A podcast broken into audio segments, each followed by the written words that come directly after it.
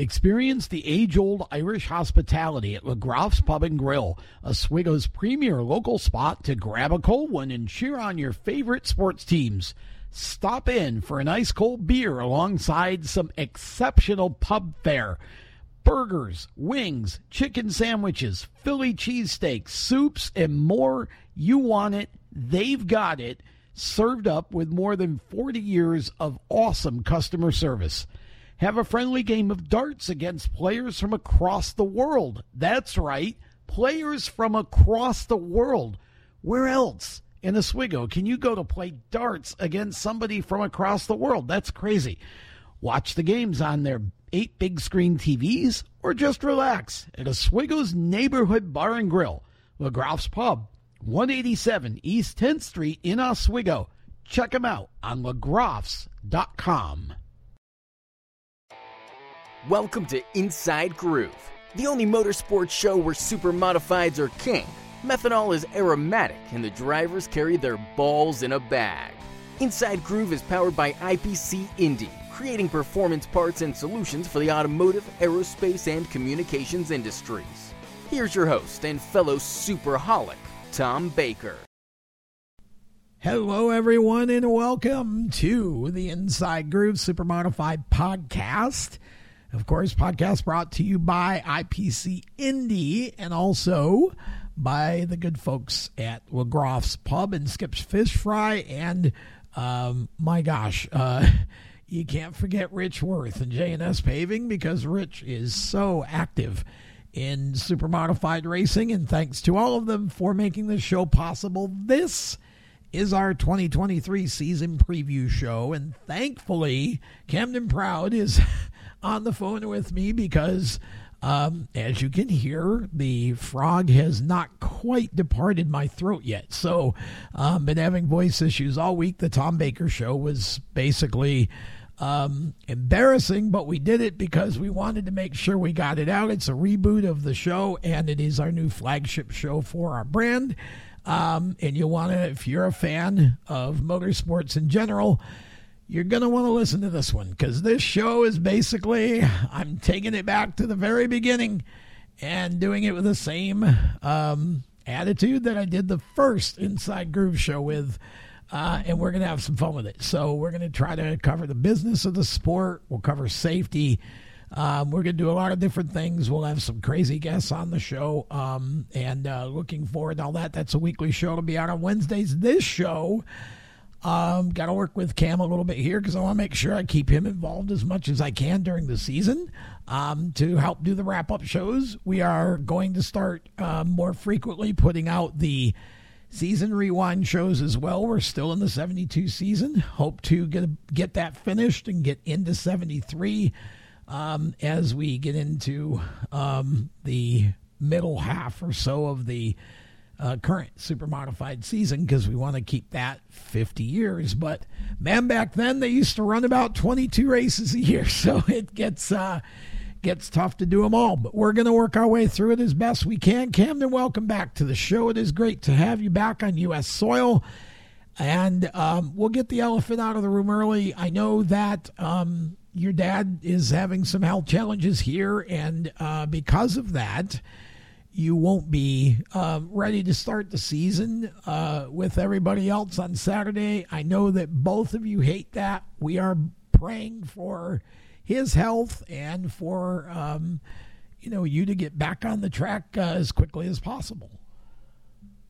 Well, thank you very much, Tom. It certainly means a lot, and obviously not what we had envisioned or hoped for at all. No. Just, we're super excited to get back out there at the beginning of the season, and felt that with a year under our belt on that car, we were going to come out of the gate strong. And um, it's all good. I told my dad he could he could never let me down. He feels like he's letting me down, but really the only way he could do that is by not putting his health first. And correct. I'm glad that's what he's doing. It's nothing too serious. We're listening to the doctors and good, just sorting through a, a few symptoms, and as soon as he has the all clear to go back to pushing and pulling and mounting tires and all that fun stuff, then the fifty-four will be back at the track, hopefully both of the fifty-fours, and we'll see him back in the car later this year. I was just going to say, Tim, you got to get better quick, buddy, because we need you both back in the car. We want to see you both win a race this year.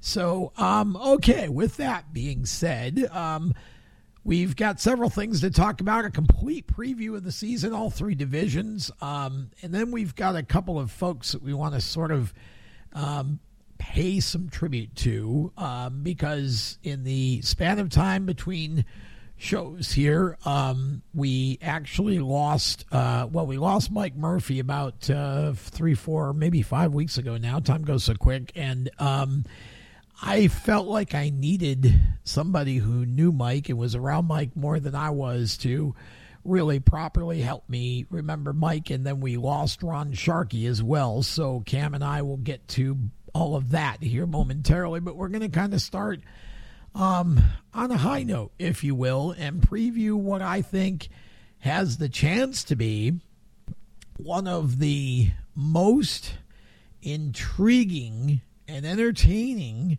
seasons of racing in the big block super modified class at the Oswego Speedway in quite some time.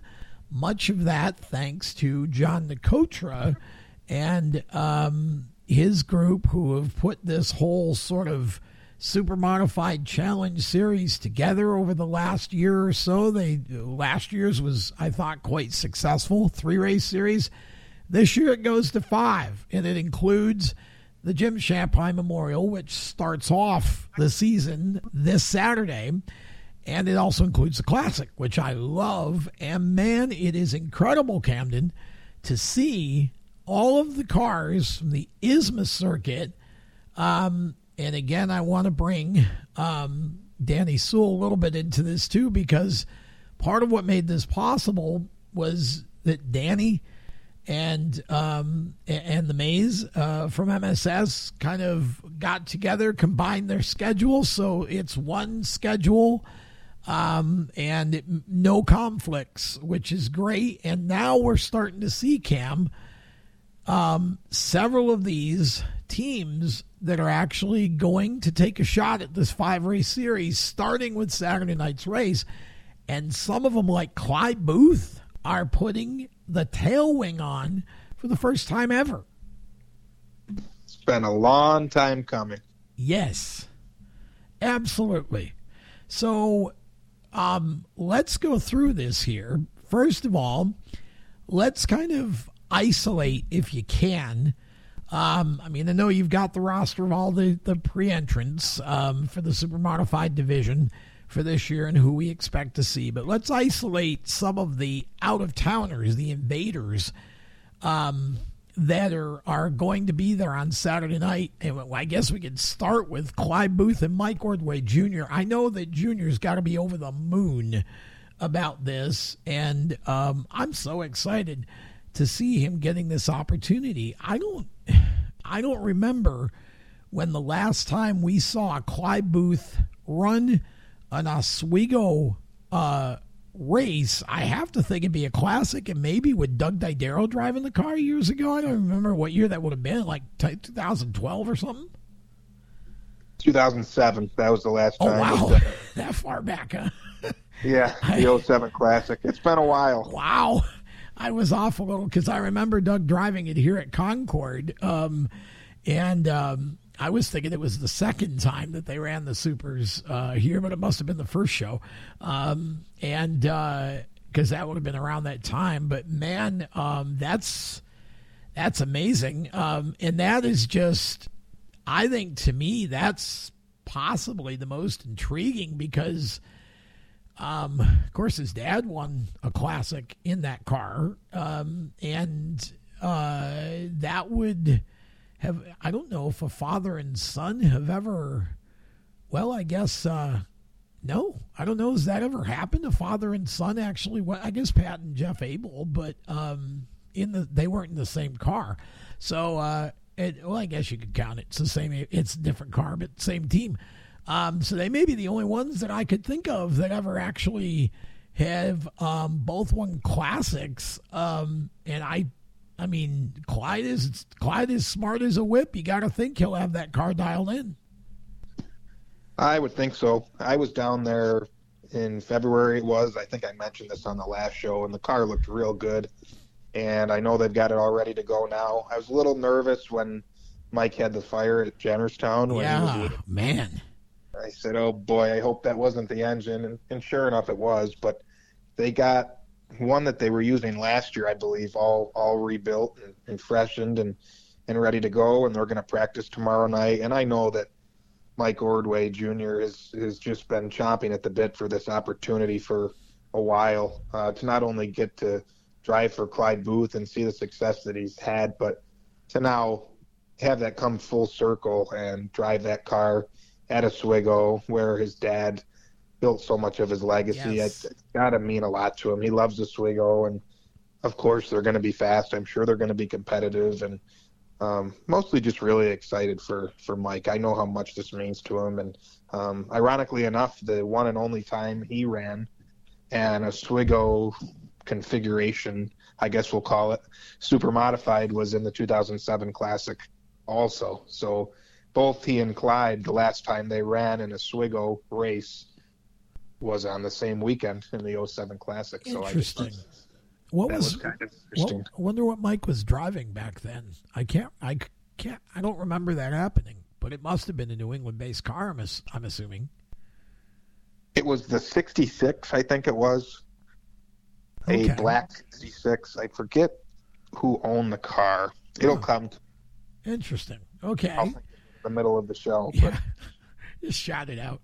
Uh, That's uh, yeah, that's going to be awesome. It's good to see. It'll be good to see that car back, and uh, really interesting to see how it performs. Um, who else is? Um, because we've had some real bombshells here, frankly. I mean, you know, we we guys like Mike McVetta have have done it before. Who have we got that's new, that's coming in, that's um that's really a surprise?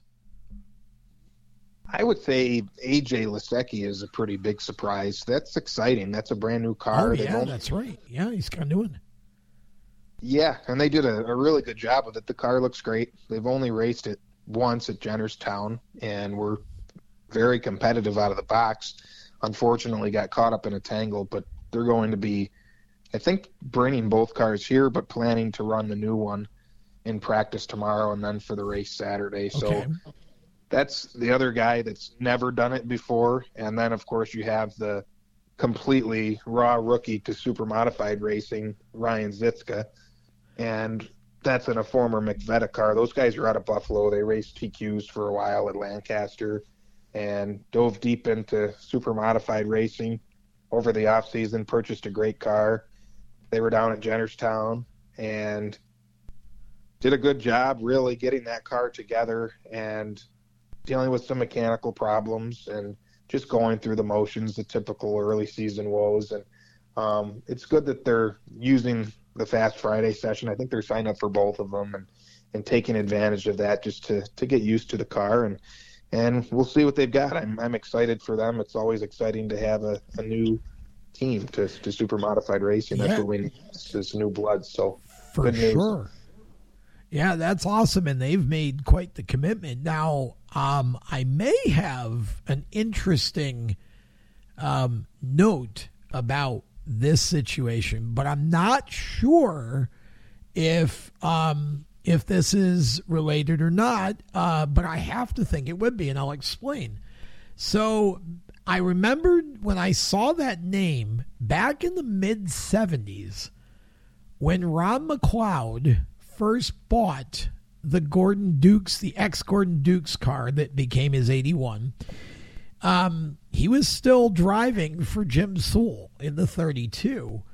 And um, I remember in a program, Jim Ferlito, who used to write a column in there, mentioned in his column that um, Ron was planning to stay with Sewell um, and put Uh, a new driver into the eighty-one, and he called him an up-and-coming talent and said the name was Ron Zitska.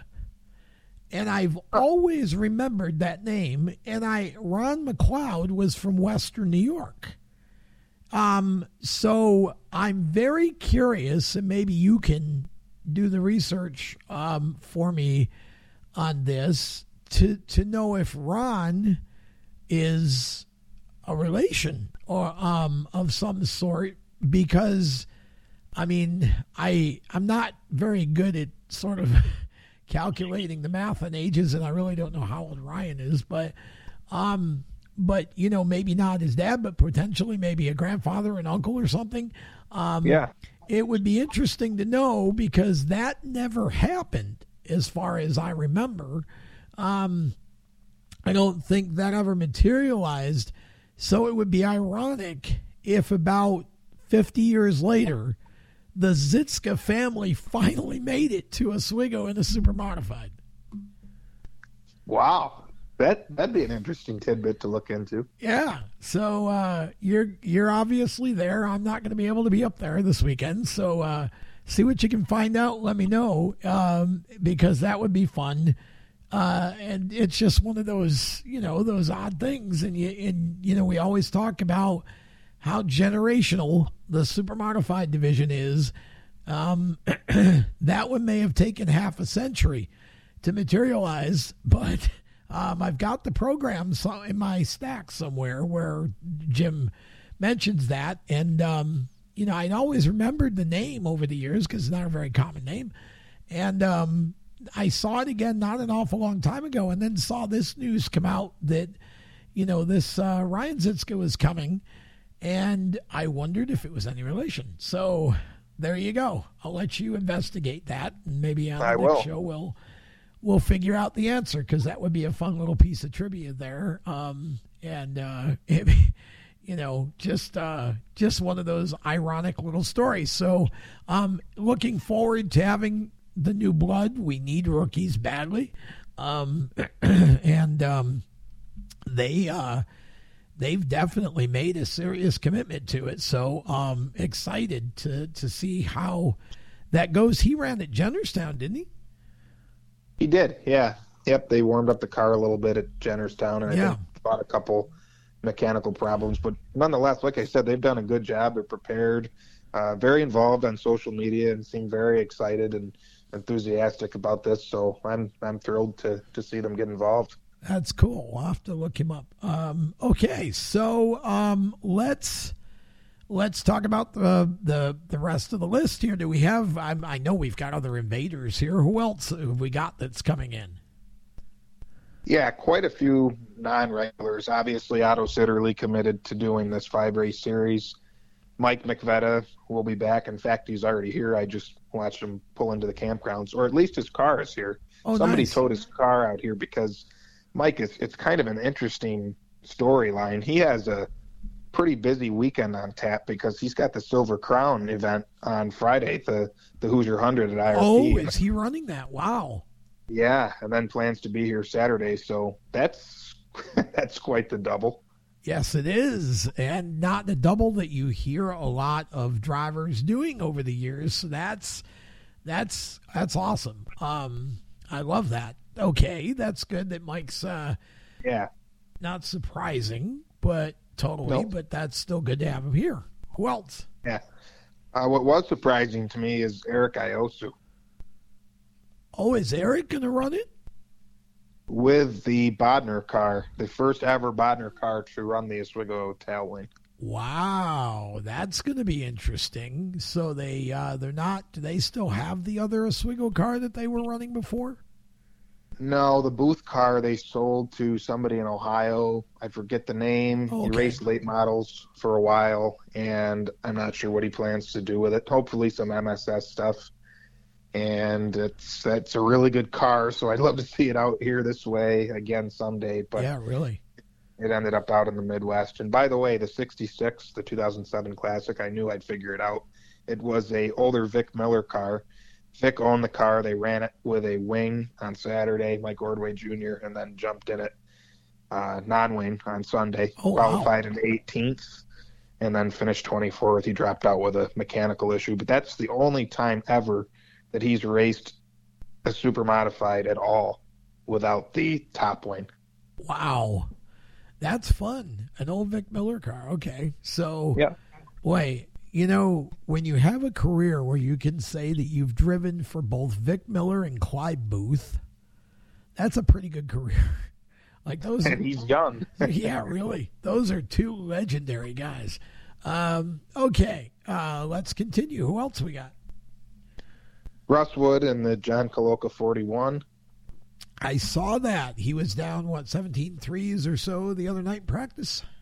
seventeen threes, yeah. It seemed, seemed like they were struggling to get the handle on the car a little bit, but Russ has shown plenty of speed in that car before, so hopefully they're in better shape come race day. But it's great to have a legend like Russ back in the field and back running Oswego, picking up yet another top five in the Classic there a couple of years ago with that car. So huge name to have back involved up here and for sure and in the, for Saturday night. So that's exciting. Ben Seitz will be back in the forty-four, the Vic Miller car. And as far as invaders who aren't weekly, with the exception of Jerry Kern, I think that's the only other invader that's not going to be weekly this year. Michael Barnes, Sorrell Racing seems sort of on the fence whether or not they were running weekly. Michael thought maybe not. I've heard otherwise. You know how the rumors go. But they are committed to the five-race challenge, which is kind cool. of interesting with the Sorrell car, or both Sorrell cars, between the three wing shows and the Oswego wing shows. I know they're running Mister Super Modified and hopefully more. So Vic Miller this year has decided to use only the old car for the top lane races, because last year he had used both. He, right. he ran the other yep. car, Michael driving, and then the Oswego Hawk car with Seitz driving. So they're going to actually park the Hawk car and only use that for the Oswego shows with Ben, and then Ben will be in the older chassis for the top lane shows. So unfortunately, that means no Michael Barnes driving the eleven this year, but I'm glad that Gary and Eric Sorrell are willing to put the top lane on the sixty-eight. I think that's the first time that's ever happened, so that's, again, kind of an interesting storyline to follow. So, yeah, all kinds of stuff going on, and, and we should be twenty-four strong for Saturday night, so a full field uh, on opening night, and you can't ask for much more. Thank you, John Nicotra. Absolutely. Well, um, so let me understand. So Vic Miller has a Hawk car, obviously, but he's decided yep. to park that car altogether for the Oswego shows. He's going to run even the the tail wing on the older chassis that he built? Nope, he's going to run the Hawk car for the tail wing shows, oh. park that car for the winged shows. Okay. All right, that, um, that made more yeah. sense. Okay. Okay. I thought, I, I mis, misheard you. I thought they weren't going to run the Hawk car to Swig at all. Okay, so they're just not going to run two cars at any of the shows, which... Correct. Yeah, it's, um, I mean, it's expensive to run two, so if Mike's got a ride, yeah. then we didn't lose Michael, which is okay. I right. I think I think we'd all be kind of excited to see what um what the sixty-eight can do with the top wing. So... um. You know, I think that's going to be kind of interesting. And I, you know, I was wondering, honestly, if that team would come back at all. I know there's been ongoing conversation about Michael not, you know, wanting to keep racing or whatever. You hear all those rumors, and I'm glad that uh, in the end they decided to come back. So, um, you know, I'll trade a Vic Miller car for the Sorrell team any day and still have a Vic Miller car. So we yeah. we uh, we didn't lose anything. Okay, so all right. So we, we, we've kind of got the um, non-regulars out of the way. So let's go through the roster here. So who is uh, who is on the entry list for the uh, Oswego Speedway Big Block Super Modified Division this year? And um how many of them are actually, I, I assume everybody would, would run this show, uh, being a big show, regardless of whether they're going to run the whole series or not. Right. Yeah, weekly commitment cars that I know we're going to have are double zero Gozik, oh one Connors, oh two Bellinger, oh five Abel, zero Snyder, twenty-two Bruce, thirty-nine Slode, fifty-two Danzer, sixty-six LeVay Senior, eighty-three LeVay Junior, ninety Patrick, ninety-four Ravels, ninety-five Schulich, ninety-eight Thompson. And I know Hal Tulip is going to run all but opening night because he's going to watch the Indy five hundred. So oh, good for him. Yeah. That, excuse me, that is an acceptable excuse for missing opening night. Um, you're Fair gonna, enough. Going to go watch the Indy five hundred. We'll let them out of uh, let them out of school for that. Okay, um, good to know that Hal's coming back, and uh, I mean, we got to be. Are we? Is Joe going to be celebrating his seventieth birthday? I mean, he's he's. I know he's close. I, I keep losing track. What's he about? sixty-seven now. Yeah, he turned sixty-seven in March. Good grief, man. He can probably still beat up half of you younger drivers, too. Um, incredible. Uh, it's just amazing how he keeps going. I'm happy to see him back, and hopefully a great year for everybody. Not a, a ton of surprises on that list. Um, I think we kind of would assume that all of those folks were coming back, but nonetheless, great to have that kind of... Um, deep competition. I mean, you know, it's like I told somebody the other day, um, the the Shampai Memorial this weekend will probably have the most stacked non, well, most stacked Oswego wing configuration um, that for an opening day race that we've had in quite some time. For sure. No doubt about that. And I noticed you didn't list yourself as a commitment car, but I, I do. I know that's not because you weren't intending to be. So um, we, again, we hope that you get out there really soon. We know you're planning to run every week once you can get going. Yes. So, yes. Um, well, you get one drop, so we're still a commitment car technically. So we'll see. Okay. What happens so, come June tenth. Well, um, and I now I know that prior to your dad's health issues, you were talking about the idea of running the top wing and running the series. Is right. There still a possibility that if your dad gets healthy and you've got, you know, one, two, whatever of those races left, would you, um, w- would, would you still consider taking a shot at that? Or, do, or does this, uh, situation sort of change that? Maybe you just focus on the, on the, on the tail wing stuff for the year. No, we still want to support it. Actually, we're really shooting for Evans Mills, and if we could make it for the July or August top wing race at Oswego, we'd be all in for that as long as he's he's up to it. So, yeah, we're we're still kind of planning Sweet. on it. Sweet. Well, there you go. So I uh, just wanted to clarify that because that adds another card to the list, and I would love to see you put a top wing on that thing, see what you can do, and I know you really want to do that. So, okay, um, that's a good field of super modifieds. And um, f- again, for those who might be listening for the first time, run through the uh, the series schedule for John's races and talk about uh, then what, you know, what sort of fills in around it for the Oswego Speedway season. I guess you could just go through the Oswego schedule uh, one race at a time. Yeah, so just to highlight the series shows, obviously, on Saturday, starting with the Shampai Memorial. And then after that, it's all top lane up until the Classic on Labor Day weekend. So June the third, next Saturday, July first, and August twelfth are the three top lane shows. And then the series will finish up with the sixty-seventh running of the two hundred on Sunday, September third. So that's John Nicotra's series, and that series has its own point standings and its own point fund, obviously twenty-five thousand dollars yes. point fund to the top ten overall combined points between the two Oswego Wayne races and the three top Wayne races. And they'll be using the I S M A M S S point standings for the top Wayne races, their point structure, and then the Oswego point structure for the two Oswego races, and combining those into one overall challenge champion. So just a pretty cool deal. It's really it incredible what, what John has done and all the sponsors that he's gotten to to back this. four thousand to win for the Shampai Memorial this weekend. There's there's a lot to talk about and kind of a lot to unpack here already, and we haven't even started racing yet. So I'm super excited.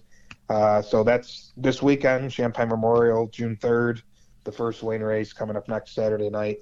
June tenth is family night. We'll have the Supers three fifties, S B S, and also the Super Stocks. General admission tickets are only eight dollars, oh, and wow. Kids in and under free. Uh, we are off on June the seventeenth for the I S M A M S S Super Crown Nationals at Lorraine, and June twenty-fourth come back with autograph night, supers, S B S, three fifties. And normally that's the week off. So don't not come to the track on graduation weekend, because we are racing. We're off the seventeenth this year. And then the weekend after grad weekend is the big Independence Weekend show, the Independence Spectacular, which this year will be a winged race, which is an Oswego guy I kind of don't love, but it is what it is. Still an awesome show, fireworks, ISMA, M S S, supers, S B S, and three fifties that weekend.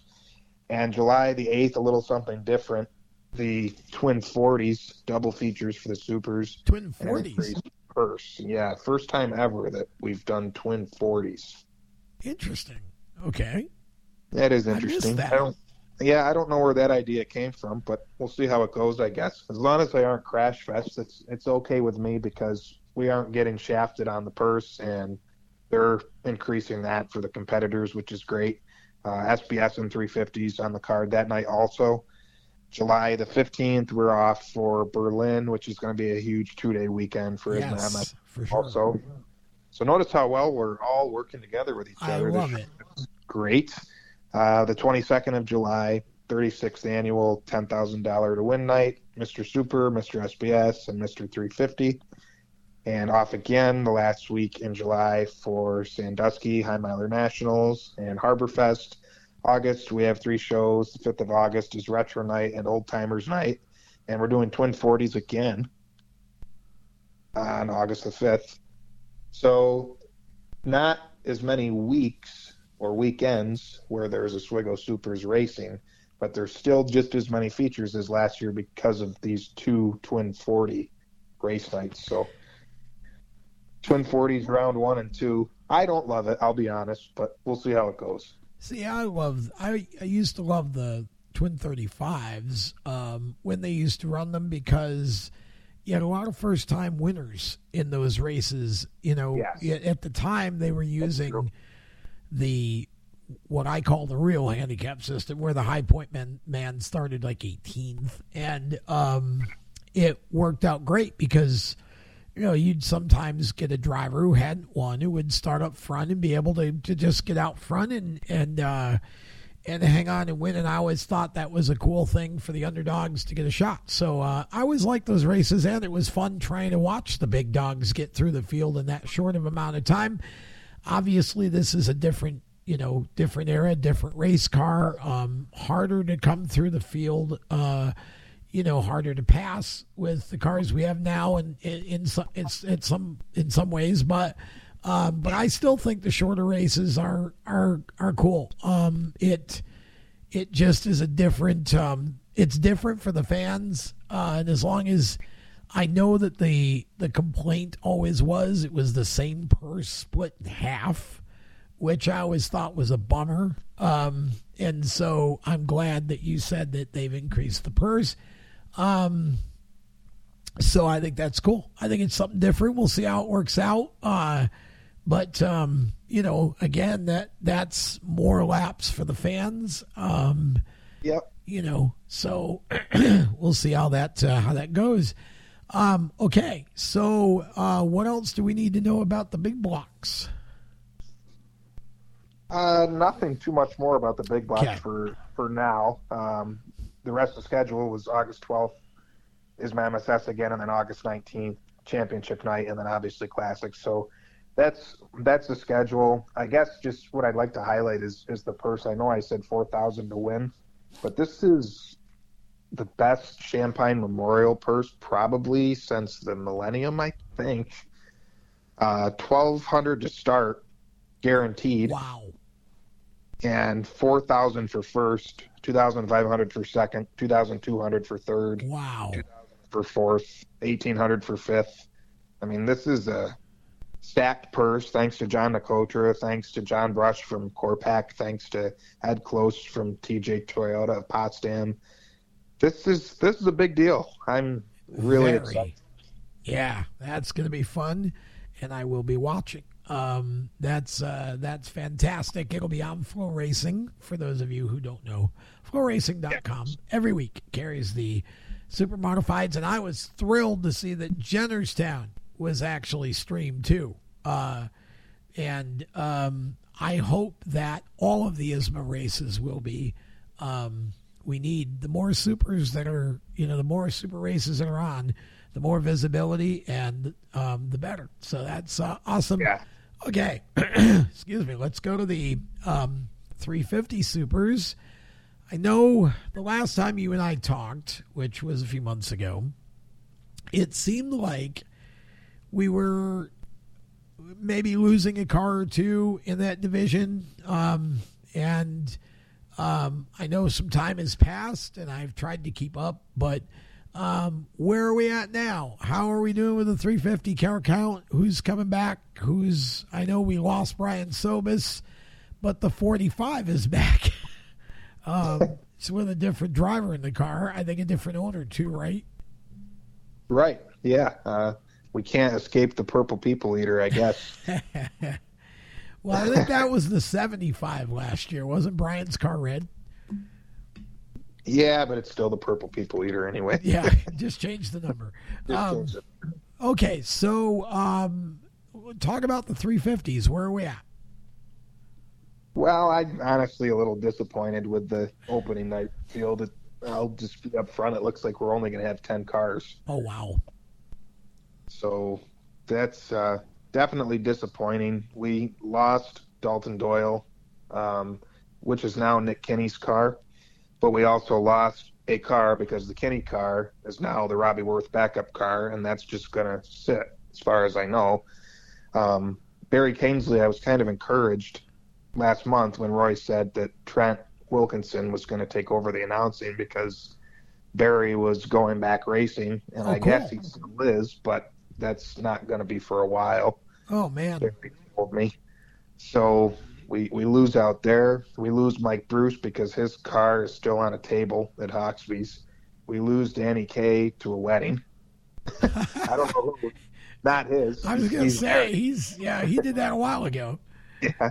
Um, so I don't know whose wedding it is, but he's missing opening night. Beautiful car, though. He, he did yeah, a good job. I saw they made the debut, and I'm really excited about that. Really uh, happy for Danny and the team to, to get that out there, and hopefully it'll um, – I know they'll find the speed in it, and it's good to have that. That there again, that's an older car that's been resurrected as a three fifty, so that's awesome to see. It is, yeah. That's really cool to have a Joya chassis three fifty Super. And I noticed at open practice last weekend, Steve Joya was – very involved, and I think kind of enjoying being a part of that. So that that was neat. Um, Tony DeStevens, they've done a fantastic job with that car. It's a beautiful car. And Joey DeStevens does not get enough credit for the fabricator that he is at his age and all of the work he does. It's unbelievable. I'm jealous. I envy him. I've never been too into the working on the car part of it, I'll be honest. But what he does, what he does at his age is seriously unbelievable. He and, and Noah Ratcliffe, it's like, wow, it's it's great to have kids even younger than me that are so interested and involved in the fabrication part of it and the setup and working on the car part of it. So good for those guys. And, and Tony got on the track with it tonight, and that's the former Gozick car, and got down to eighteen oh, which I was pretty darn impressed with. He did a great job and did exactly what he needed to do tonight. So nice. So good seat time under his belt, and they're planning on debuting that car. I would assume now sooner than later. They talked about later in the season, but I'm thinking they'll be doing double duty in no time. So good, good for them. Um, but that's, again, another car where we're going to have to wait a few weeks. Um, we got no red cars, no locks. The thirty-seven, or I'm sorry, the thirty-eight, I guess it is, the three fifty for Ryan, and the eighty-eight. The defending track champ won't be there either. I don't know why. Jeff oh, wow. Just, Jeff just said they won't be ready, so I don't I don't really know why that is, but I thought that they were running the majority of the races that don't conflict with Chase's midget schedule, and opening night was one of those races, but I guess not anymore. So that's that's unfortunate, uh, and we're also losing Talon Hawksby for this week. I have no idea why that is either. Joey Hawksby had said they're just not ready, I think. Just, I don't know. They were signed up for Fast Friday, and then they weren't. I was just going to say. So that's a shame, because that's another weekly car, another young gun that's going to be fun to watch. Yeah. And I, we also lost Jeffrey Battle, Ryan Battle, and Eddie Whitcomb to the Lee Speedway three fifty race that is on Saturday that Bobby Weber is promoting. And not only that, but theoretically we maybe lost a car or two that would have considered coming out for the opening night purse, which is a little bigger, a little more to start. We're giving tow money to the New England guys, and unfortunately Smack has a show this weekend at Waterford also. So I really wish we didn't have three three fifty races running against each other. I I don't understand it. It's the big blocks are working together, and yeah. now three fifties aren't, so I don't know what, what the deal is, but well, it's disappointing. Yeah, ego. Unfortunately, big egos get in the way, um, and, you know, people just, I don't know, that's, can't uh, can't make much sense of that. That just, that, that there's nothing about that that makes any sense, because no. if you make all the cars available for every show, you're, it, we see already with, with just the Saturday night big block field, we see the benefit of that. And, um, you know, if you split it, uh, because everybody wants to be a promoter and everybody wants to do their own thing, um, you know, then you split the field. And nobody wins in that scenario, because the two New England races are going to split each other. If, yep. if not, take cars, a few cars from Oswego. And, of course, you know, Um, Oswego is a weekly series, so, you know, it just doesn't make any sense, but, um, fair enough. Okay. So we'll, uh, we'll, we'll take who we get and hope that the rest of them, um, come along for the next race. Um, you know, and, and, uh, man, I, I, I just hope that, um, I really thought that division would, would grow. Uh, I know that, you know, when you lose, if you Dalton Doyle deciding to run dirt, that's, you know, that happens. You know, somebody wants to try something different or whatever. There's, you know, and Dalton has supported Oswego for quite a while. Um, but, um, man, we just, we need that division to grow. So I don't know what the answer is. I would have thought that would have uh, been self-evident. We'd be up near twenty cars a week by now, but um, that's, yeah. you know, we're just not there. Um, but, uh definitely some quality cars in in the ones who will be there, and hopefully it'll be a good race. Uh, I know that the forty-five, um, I think uh, Bobby Holmes is going to be the regular driver of that car, but he's right. he's out for the weekend with, is it his son that has a kart race maybe? And um, yes. So who we got Tyler in the car? Yeah, so Tyler's in the car, and it's being maintained by Mike Barbera and the Top Quality crew, and Chris Emmons, who owns C M E Electrical Supply. He sponsors and has sponsored race nights at the Speedway for the last few years. Yeah. Uh, decided to purchase that car from Vern Lefebvre, which I guess there again is another car we lost. Oh, and, okay. So, yeah. So, because Mike had two cars, I assumed this was the one of those cars that Mike had that, that Chris bought. So this is Lefebvre's no. old car. So Mike's two cars are, are either of those still in Oswego, or what's, where did those go? Nope. So the red car that Sobis drove that got sold back out to the New England area. And then the, now let me think. Sobis was the forty-five, and then yeah. the other one was the purple car, the seventy-five. And that had all sorts of different drivers, Holmes yeah. and Thompson yeah. and Logan, Crisafoli, and Matt Caprera bought that at the end of last oh, year. Oh, that's right. And he lives here, but he's only running Smack. So that kind of sucks. I mean, he very talented, versatile young driver. He does a great job on the dirt, did a fine job at Oswego, and was hoping they'd be another weekly edition there. So it's kind of another one of those cars that's going to sit, it seems like, and that's just a shame. Well, that's too bad. I mean, I look, I I don't want to, like, poo-poo on any series. I think it's great. Smack, you know, Smack has a series, and we got, you know, I'm happy to see the the interest in the class, and happy to see all that going on, but Yeah. Um, you just hate it, it, you know, you just hate to see, I guess you, you, you would like to see a situation where everybody tries to support everything that's going on. And, you know, um, it's, uh, it's interesting that somebody would decide to travel that much to run all the smack shows, um, instead of, uh, supporting the home track, but, um, we wish him all the best. Uh, okay. So who else do we have for the, uh, three fifty division? Uh, Robbie Worth, Ralph Clark, Nick Kenny, Kyle Perry, Jason Spalding, Josh Sokolik, Nick Barzee. Now here's an interesting one. Brad Babb, who's from New England, is driving past both of the New England races and coming all the way to Oswego. Good but for I him. Think that's that's also because he's Mike Ordway Junior's brother-in-law, and that's a Clyde Booth car, and Clyde Booth is going to be there, so it kind of all works out well. But I love it. Yay for Oswego, another car for us, and, and we need it this week. And, and then Tyler in the forty-five and, and Dave Cliff in the fifty. But, uh, yeah, pretty much all of those cars can win.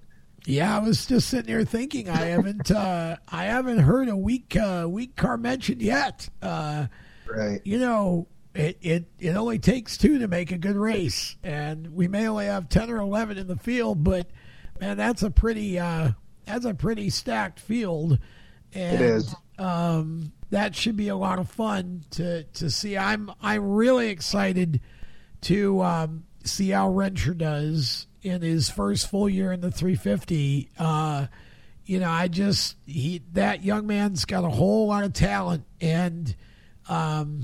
You know, if he uh, if, if if he can keep obviously keep keep luck on his side, um, I think he's got a chance to win some races in that class. Oh yeah, for sure, absolutely, great car, and he's just he was just getting used to it at the end of last yeah. year. Um, looked again smooth, did a nice job at practice last weekend, and I know he's excited to get out there. He was just Snapchatting me a little while ago a picture of his car. Nice. And Mike Ordway Junior just Snapchatted me, too, a, a picture of his hotel lobby that says, welcome Platinum member, Michael O. Oh, wow. Kind of go. funny. But they quite comical. He's So he's here already, ready to go and shake down with sixty-one tomorrow. Sweet.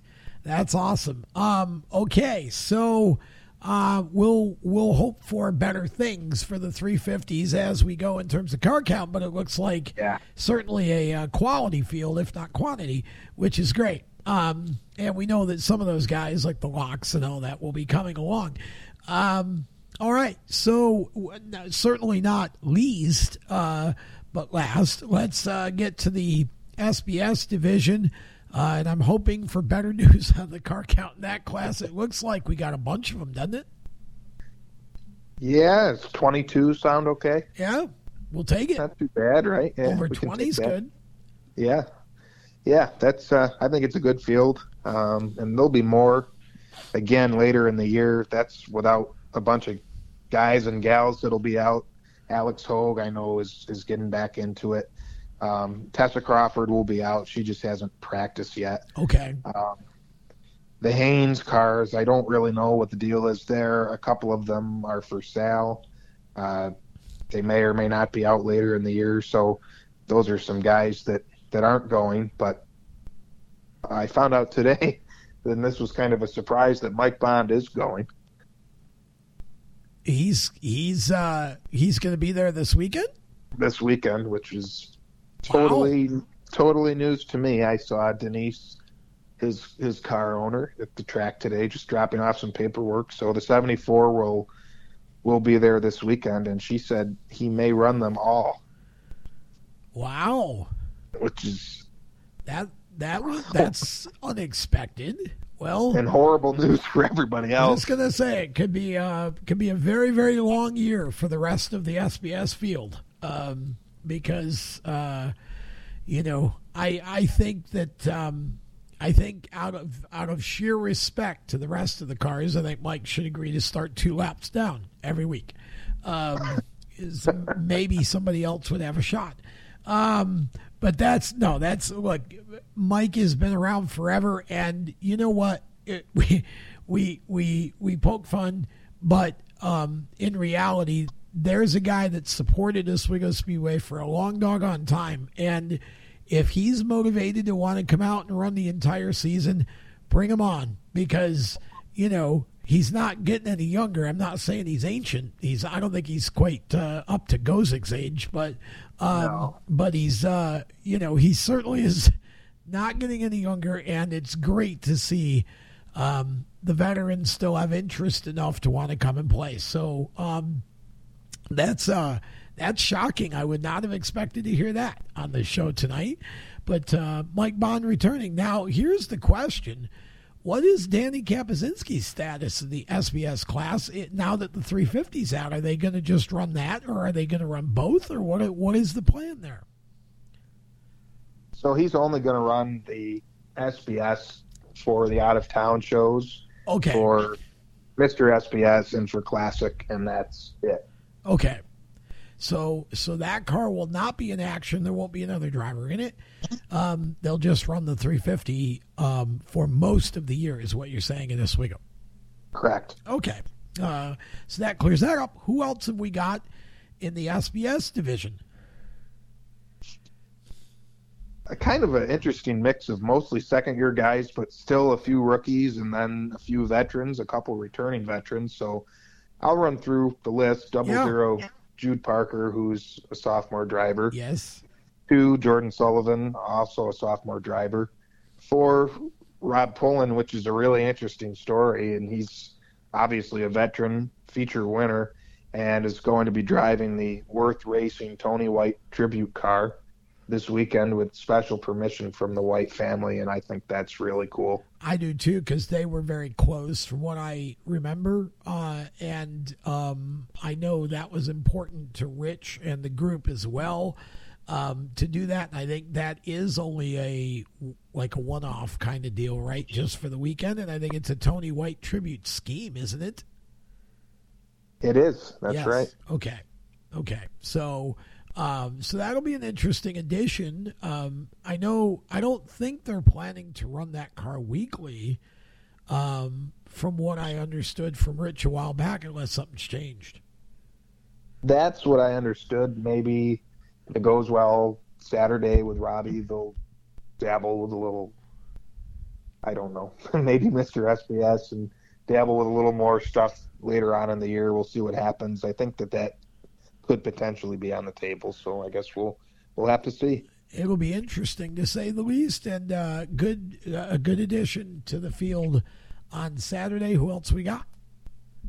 Nine, Griffin Miller, third-year guy there. Mike yep. Fowler, dirt car sportsman guy, uh, many-time dirt sportsman feature winner. Yep.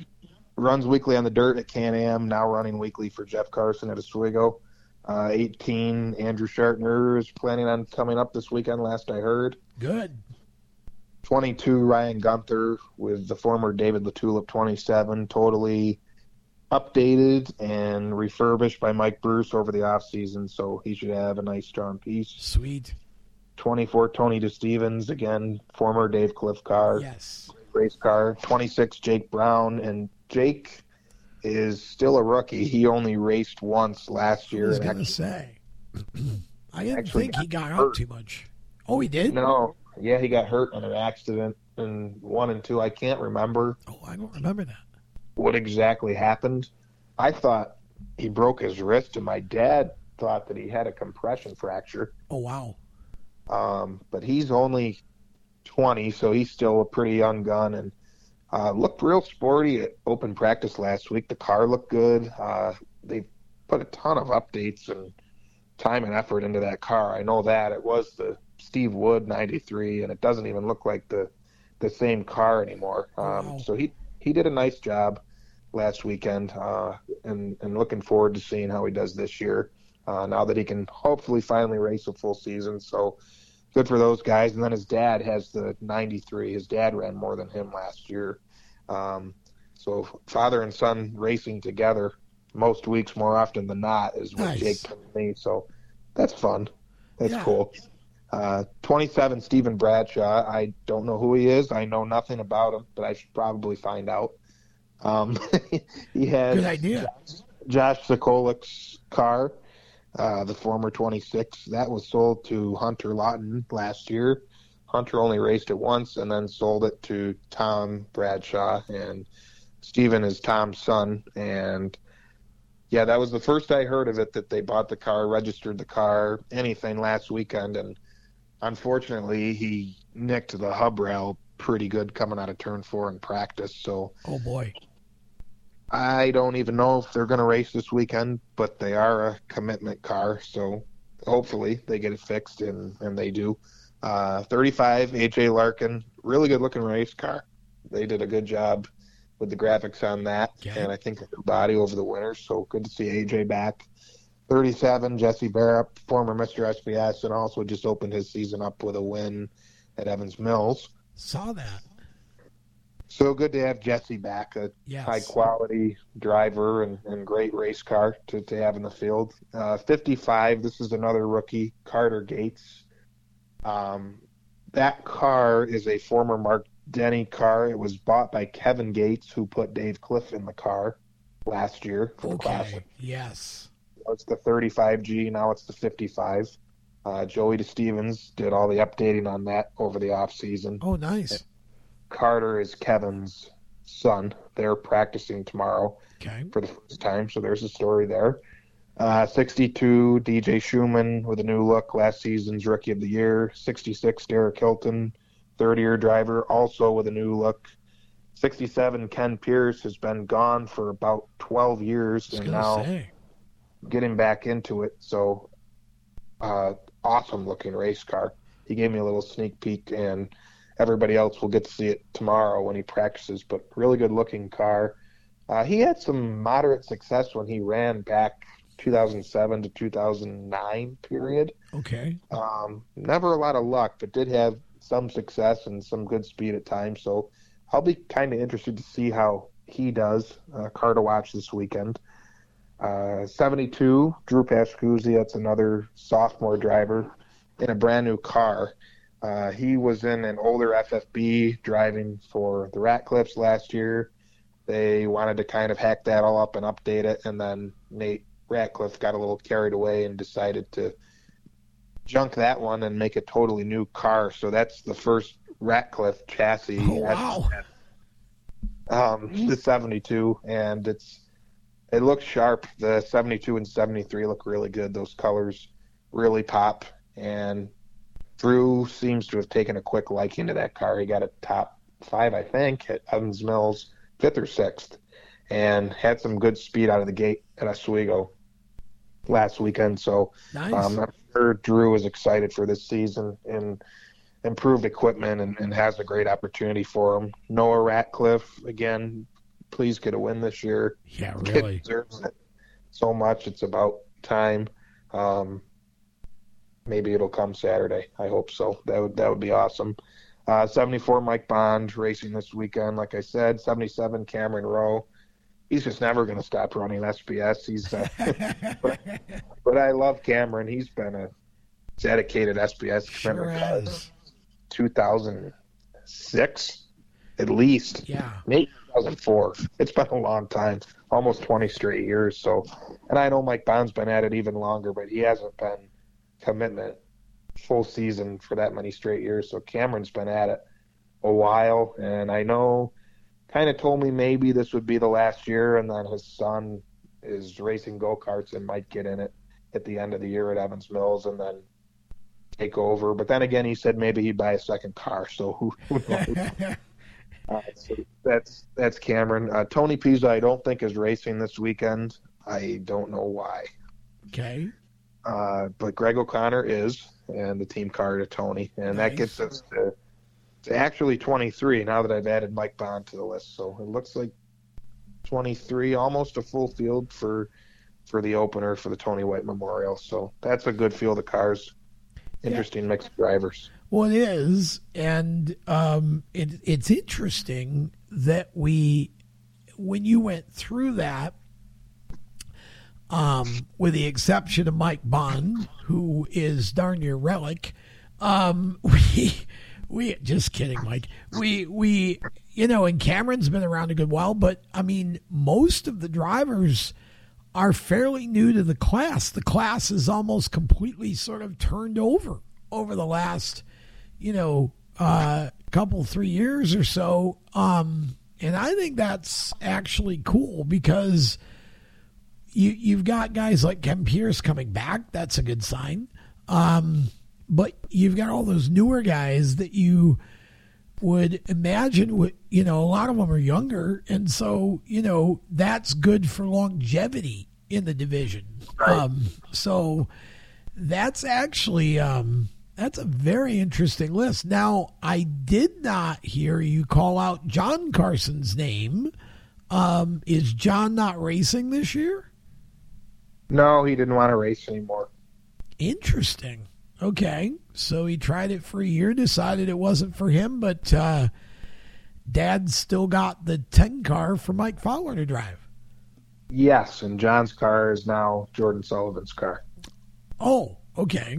All right, so it's the two car now. Um, and Jordan's yes. been impressive uh, in in his uh, limited number of starts, so I'm glad to see that um, you know, he's still there. And like I said, that... I feel like that's another field where if you take Mike Bond and Danny Kaye out of it, um, and we, we almost did, but then Mike's showing up Saturday. So, um, you know, if you take those two out, because those two have been pretty much dominant, um, and Danny has not been able to keep up with Mike so far.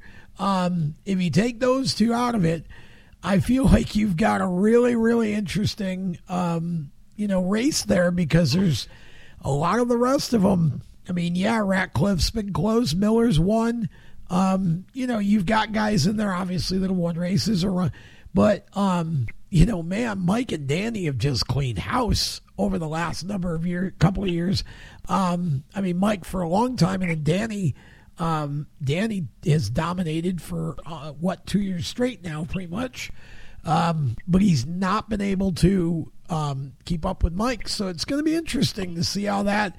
If Mike decides to run them all, Danny's not going to run much. Um, you know, it'll be interesting to see if anybody can actually stay with the seventy-four. Uh, I, I, I don't know how many races there are for the S B S division this year, and I, I'm, I, I promise I'm not saying this. I, I am dead serious when I say this. Um, I remember Jimmy Shampai won thirteen out of seventeen the one year. Um, and that stands as basically a, you know, uh, a record or tied with, I think Todd Gibson, did he get to thirteen? I can't remember. Um, but that's, I don't know how many S B S races, but I think Mike could win them all. Um, I really do. If he runs them all, I think he could sweep. Uh, I hope he doesn't run them all. I love you, Mike. Sorry, but I, I well, I mean, and, and I'm just saying, I mean, like, he, he's just so much faster than everybody else. Not even I know. Funny. It's, yeah, you know, know, um, so I don't see how, unless you crash him or, in, you know, I mean, he took himself out of the classic and unfortunately took Rich Wor- or uh, Robbie Worth with him. But, um, you know, unless he makes a mistake like that, which is very rare for Mike, Mike is a sharp driver, um, and doesn't, you know, doesn't miss much, uh, but, you know, barring anything like that, um, I mean, I, I haven't seen another car with the speed to keep up with the seventy-four. So, you know, this could be a season sweep if he runs every week. So we'll see how it starts on Saturday night. Um, and I, I know nobody's ever done that before. So, you know, why not? You gotta listen, you gotta, you gotta talk about this stuff. So you get people either arguing with you or agreeing with you. Um, but I'm putting it out there. I think it could happen.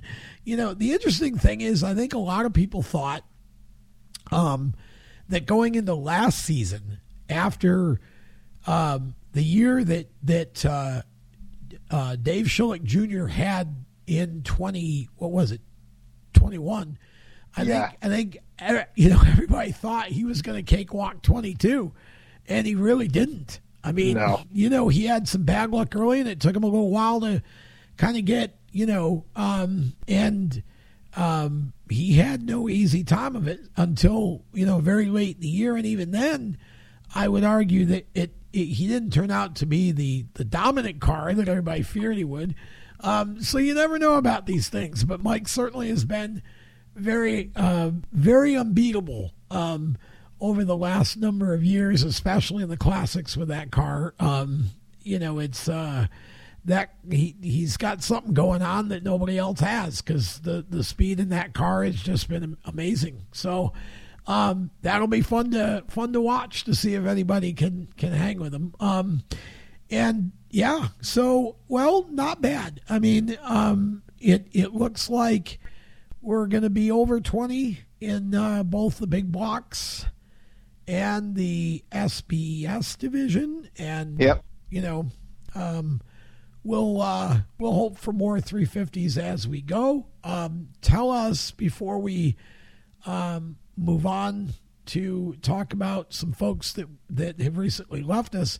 Tell us uh, the how the, the, the day breaks down for Saturday. What's the schedule? Yeah, so I'll go through the schedule, and then the other thing I wanted to touch on was the handicapping procedures for oh, please, all three divisions. Yes, go ahead. It's, it's kind of interesting, but I'll start with the schedule, um, and then that kind of gets to the point where it is a little interesting. Uh, it's a long day. Uh, the back and front pit windows open at noon, pit gates at noon, uh, drivers meeting at one fifteen, and then grandstands open at two. Warm-ups begin at two. There'll be two rounds for each division. Okay. S B S, three fifties, and supers. Warm-ups will end at four o'clock. Uh, time trials will begin at four fifteen. three fifty groups, S B S groups, and then supers are actually single-car time trialing this weekend. Oh, wow. Okay. So that's that's a little different, and then that's kind of where I'll bring in the handicapping procedure. So okay. um, it'll be the same for May twenty-seventh, Saturday. And also for next weekend, June the third, the top lane race. So all cars will time trial, single car, two laps under the green. The top twelve fastest cars will be inverted for the heat lineups. So three heat races, obviously, twelfth fastest starts pole in heat one, eleventh fastest pole in heat two, gotcha. And so on.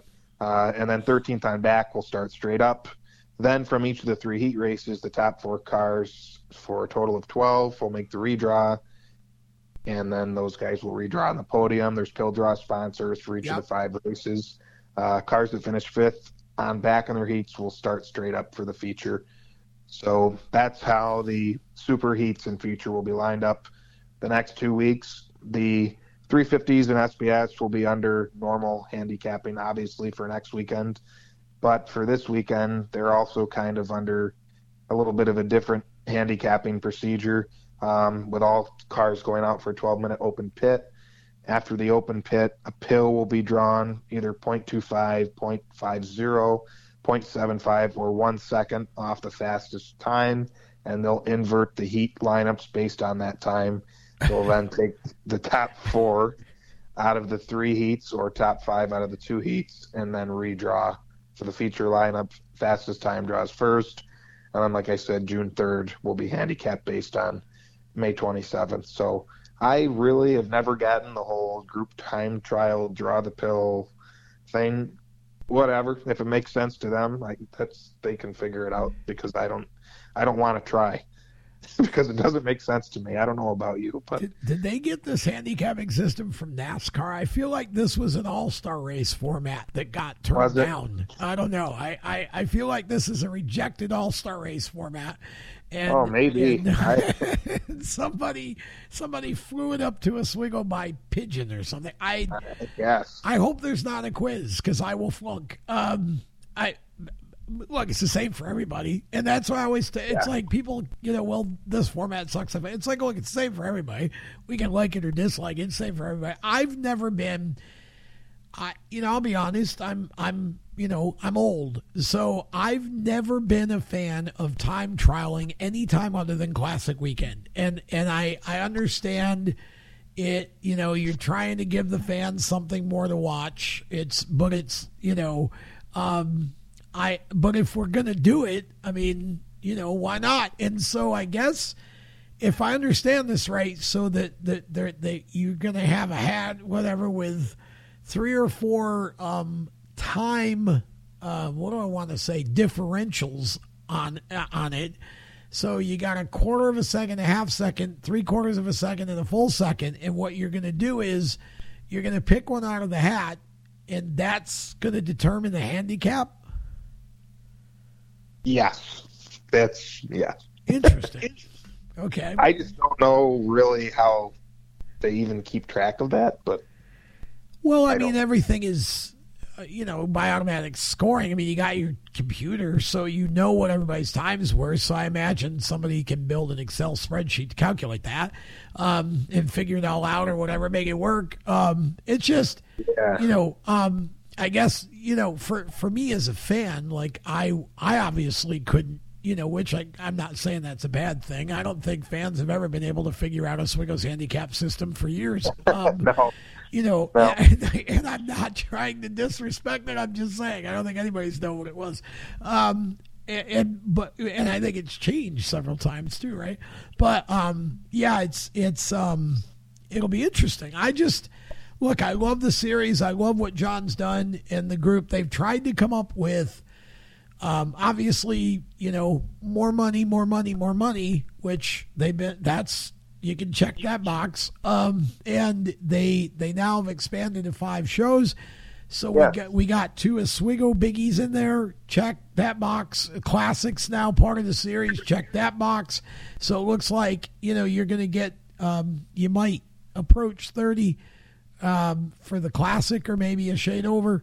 Um, if we can keep everybody kind of healthy and, and you know, uh, not out of motor or car.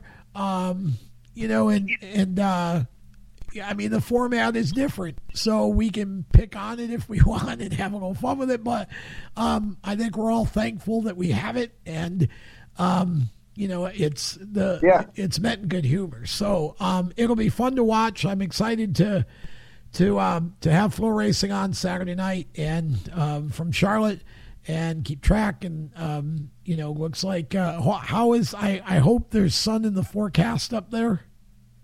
All weekend long. Oh, good. Well, um, you know, if you could like send some of that down here, because our forecast for Saturday is definitely not sunny. Um, and so, um, you know, but that's okay, because I guess if, uh, if nothing else, I'll be sitting in the tower at Charlotte watching Flow Racing. So, um, you know, waiting for the Xfinity race to start at about one in the morning. They're actually going to, they moved it up an hour. I guess they don't think it's going to start raining now till late because they moved it to a noon start time. So maybe it'll be over with. Oh. But anyway, um, it's great to have you back, Cam. And uh, I know that we want to kind of now move to um, some memorials. And I, I want to talk about Mike Murphy first um, because um, Mike's been around. Mike was around the Oswego Speedway f- for as long as I was, um, and um, but but I didn't have a lot of interaction with him, and I didn't. I I I know that he's he obviously. I remember when he owned the car that Brian Sobis drove, and I was trying to think who followed Brian, and I think it was Timmy J in that in that sixty um, yeah. back in the day. Um, but, um, I, I don't know as much about the depth of, of all of his sort of chronology of the different teams and drivers he's helped. I know he was, um, with, um, the fifty-two team for Dave Danzer. I know he helped Michael Barnes quite a bit. Um, what can you tell us about Mike Murphy? You've certainly been, you know, in the pits and, and probably have known about him for, um, for quite a while now. Just that he, honestly, he was one of the main guys that I would just truly look forward to seeing and conversing with every week, because he was so genuine and helpful to yeah. everybody that he came across, and just very thoughtful, kind person. And just, it made you feel good about yourself to, to be around Mike. Um, He was the tire specialist for pretty much every team he was with. Um, according to other competitors and, and a lot of the people up there at the Speedway, they they claim that nobody knows as, as much about who's your tires as Mike Murphy did. And he was, and it showed, he was brilliant with, with that, with with every team he was with, most recently the Danzer team. And like you said, owned the sixty, beautiful race car. And, and got to live his dream of, of being an Oswego car owner uh, for, for Brian and, and for Timmy J. And uh, just shocked, honestly. I was totally shocked and dumbfounded by it. I had no idea that Mike was sick, and just just just a shame. Just a great guy. Uh, Wednesday tire nights will never be the same without Mike. Yeah, it's um, it, it's it is tough. I you know I made the point that um, you know I talked about, because he he he passed away uh, right around the same time Chuck Siprich did, and you yeah. know I talked about how both of them were legends in different ways, you know, and and um, you you know you have some of those folks. We don't talk about the pit crews a lot. We right. don't get to hear about the guys who are the legends in the pit area as much. Um, and Mike, I feel like Mike's Mike had a hand in, you know, so many different cars over a period of, of years, and oh, for sure, probably yeah. way more than we knew. Because, definitely, you know, because I, I feel like Mike would be a guy that probably a lot of people would call in the middle of the week for advice. You know, and we would never know about that because obviously it didn't happen at the racetrack. Um, so we're going to miss Mike dearly. And, um, you know, we uh, we will never forget the impact that he had on so many people over, you know, fifty years or so, um, maybe more than that. Uh, yeah. You know, it's uh, it's crazy. And then to lose Ron Sharkey um as well. um I mean um you know I don't I don't want this to sound wrong, but man, I I'm t- I don't want to do any more tribute shows for a while. And and of course Ron, uh the Sharkey yeah. family's been a part of Oswego Speedway for decades, um you know going back to the Sharkey brothers, oh eight, when I back in the early seventies, that Ron Gamble and Fred Pete Uh, drove the old Champlain car, which, um, you know, is obviously has now been restored. Um, and, uh, of course, Billy Sharkey and, and the, the Sharkey family coming back. Um, I was trying to remember back to um, when Billy ran his first race. It was, I think it was a fall race, and he had, I think they had the old Eddie Thompson ninety-one at that time, which didn't, that wasn't for long. They ended up buying uh, the Jim Muldoon car that was, uh, that Danzer, Craig Danzer bought, and, and Billy ran that forever um, until, you know, they, they split up. And, um, you know, but Ron, um, you know, Ron had the car there, the seventy-one Super, for a little bit. And, uh, of course, you know, had his his kids uh, that ran modifieds. Um, I mean, again, just, you know, just a very sudden, terrible, terrible loss um, for the, not only the super modified community, but obviously, you know, the, the modifieds as well. Absolutely. Yeah, I couldn't believe that when I read it, obviously, just so sudden, and the way that it happened, just awful, honestly. I mean, yeah. just downright awful that he was in his happy place doing what he loved with his son, if that's any consolation. It yeah. just, you know, and you heard from his friends who he told how excited he was and how much he was enjoying retirement and just really looking forward to spending the summer racing with his son, Matt, up at Evans Mills, and and then his brother, Dal, and Dal's son, Jeff, Jeff yeah. who races sixty-six. Yeah. And just a family thing. And, um, you know, I, I had thought when that happened, you know, on top of everything else, obviously that's a very racing oriented family, and sure is lose, lose your father, your, your crew chief. I just can't even imagine. And for Matt Sharkey to have, I guess, the motivation, I can't even find the right word, to load the car, get in the truck, and drive up there the very next weekend yeah. and race. It's like, wow. that's well he, he did what his dad would have wanted him to do. Yes, and that's the motivation. You're doing it for your dad. Um, you're carrying on because, again, that's, you know, the the racing community is a, it's a giant family. We may fight with each other and make each other mad once in a while, but you know, when when things go wrong, everybody pulls together, and um, you know, it's um, it was amazing to see that. And I think weren't weren't both of them at Oswego as well for one of the practice sessions recently? Yeah, yeah, and that was the other thing. It was really awesome to see the seventy-one go around Oswego again, yeah. uh, because Bill's going to be the fifty-nine right this year, I hope, if he gets that out. Um, but that's the first time in a while a Sharky seventy-one has gone around Oswego, and and Matt's first ever lapsed around Oswego Speedway. So no question that Ron was looking down and smiling, very sure. proud of his son getting to turn some laps at the Big O. So yeah, just uh, just unfair, really. Just crazy. It's been a tough off season. Yeah, very really has. Yeah, really has. Let's hope that uh, let's hope that's it, you know, that's it for a while.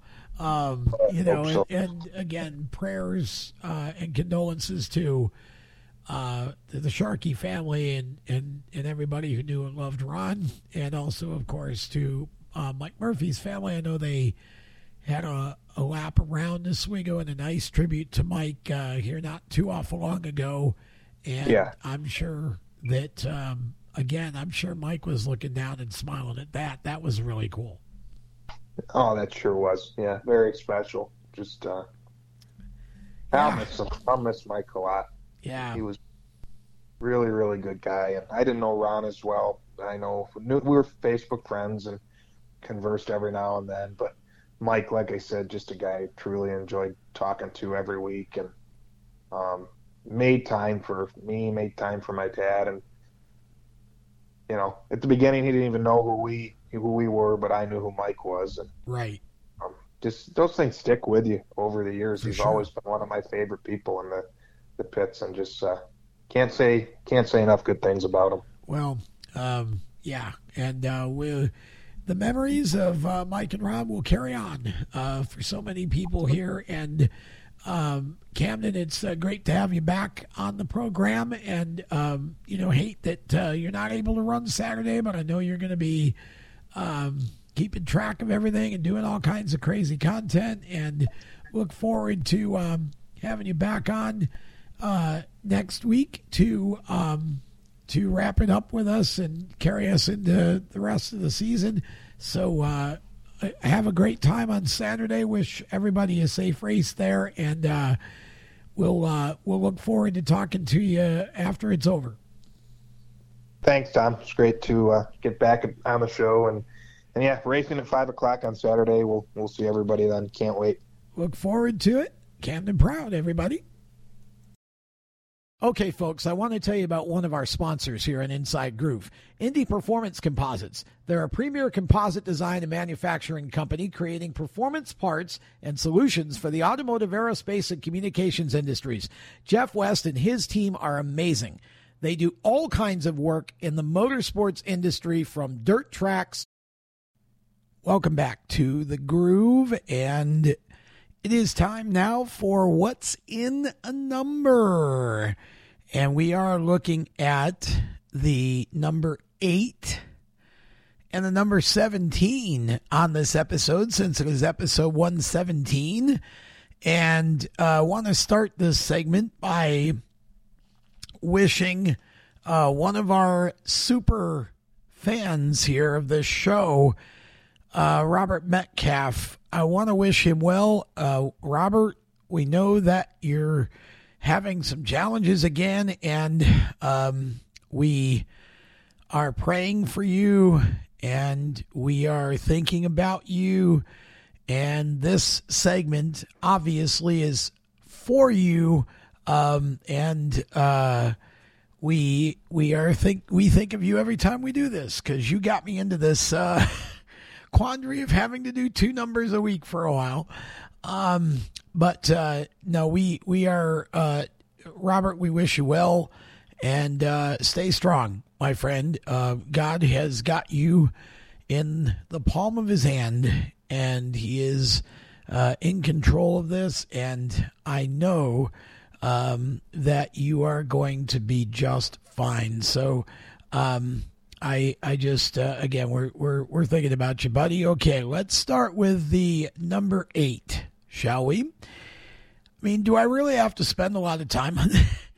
Um, if there ever is a number, there's there's two numbers, um, the eight and the ten that belong to, you know, Jimmy Shampai, Nolan Swift, but the ten is sneaky because Nolan retired in seventy-eight, and then the ten had a history um, and won a classic with Warren Conium and had quite a bit of stuff going on uh, before um, before they retired the number. So Jimmy was killed in nineteen eighty-two, and uh, the number did have a brief history after Jimmy, and we'll we'll go there. Um, but for most of the history of the track, now I don't know if anybody had an eight before Jimmy did when he started. I'm sure there probably was at some point. I don't know who it would have been. So if anyone's old enough to be able to fill in the fifties to the early sixties and come up with a couple of number eights or one number eight, have at it. Um, It's all Jimmy for me, and we've, we, you know, I could spend the entire show, rest of the show, just talking about Jimmy Shampai. Um, but that's, we, we've done that on some other shows. Let me just say this, what he accomplished in fifteen years, really about fifteen years of um, racing. I mean, a, a, a shade more than that, but his first win, if I remember, was sixty-seven and lost his life in eighty-two. What he accomplished in that amount of time, it just, nobody will ever do it again. It'll never be, it'll never be done again. Um, and the fact that he did most all of it in cars that he built just makes it all the more unbelievable in an era when anything went, basically. It was run what you brung, pretty much. You know, um, Jimmy was the man. He just was Jimmy. Um, I mean, uh, Nolan surely built the track, but Jimmy remodeled it. And um, we've had many other really great drivers each era. If you look at it, uh, Jimmy dominated the seventies for the most part.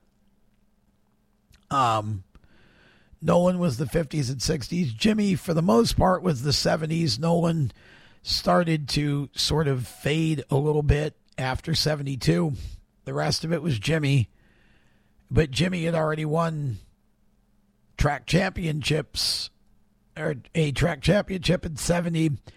Um, and uh, I think he won the seventy-two championship, didn't he? Or did Nolan get that? I think Jimmy did. Uh, you know, it just was um, incredible.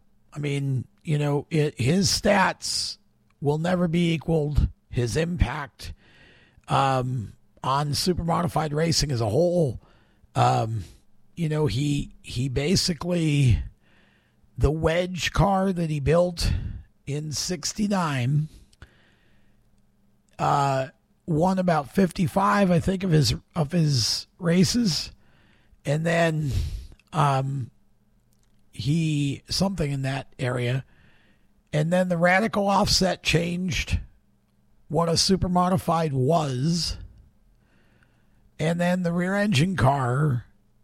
Um, you know, it didn't, it won one race and had one spectacular drive in the classic before it was banned.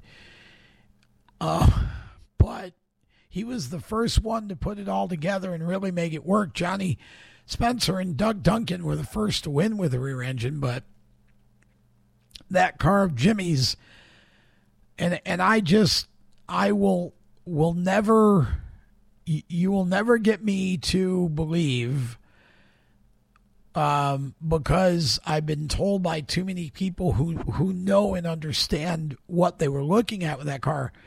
It was nothing about that car that was costlier than anything else that was there. And there, there really was nothing that necessarily assured that it was just going to come out in nineteen eighty and just dominate everything.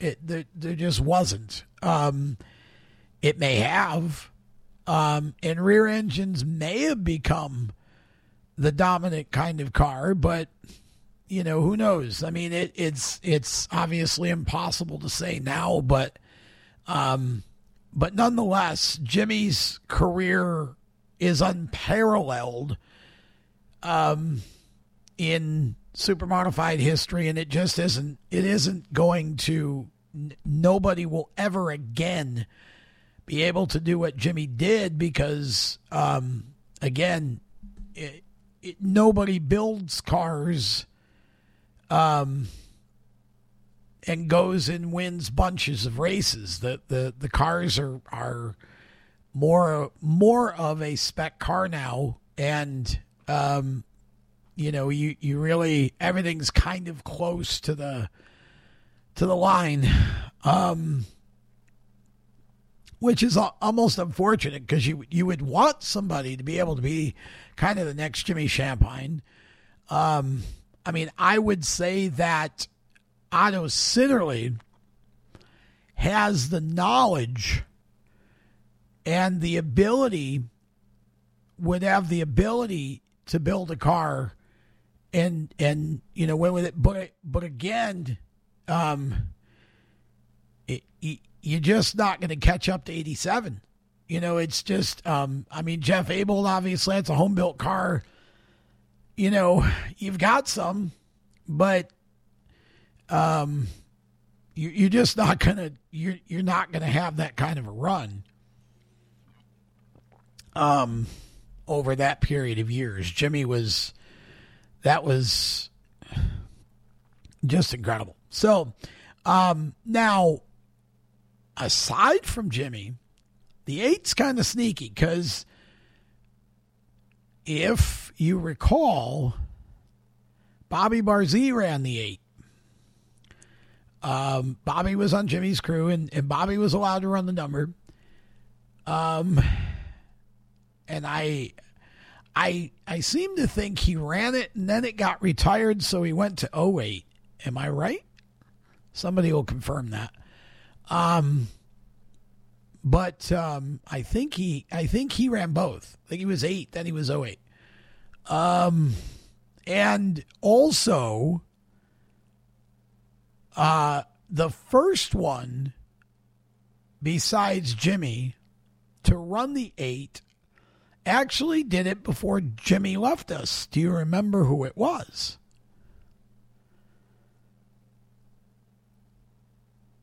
Mike McLaughlin.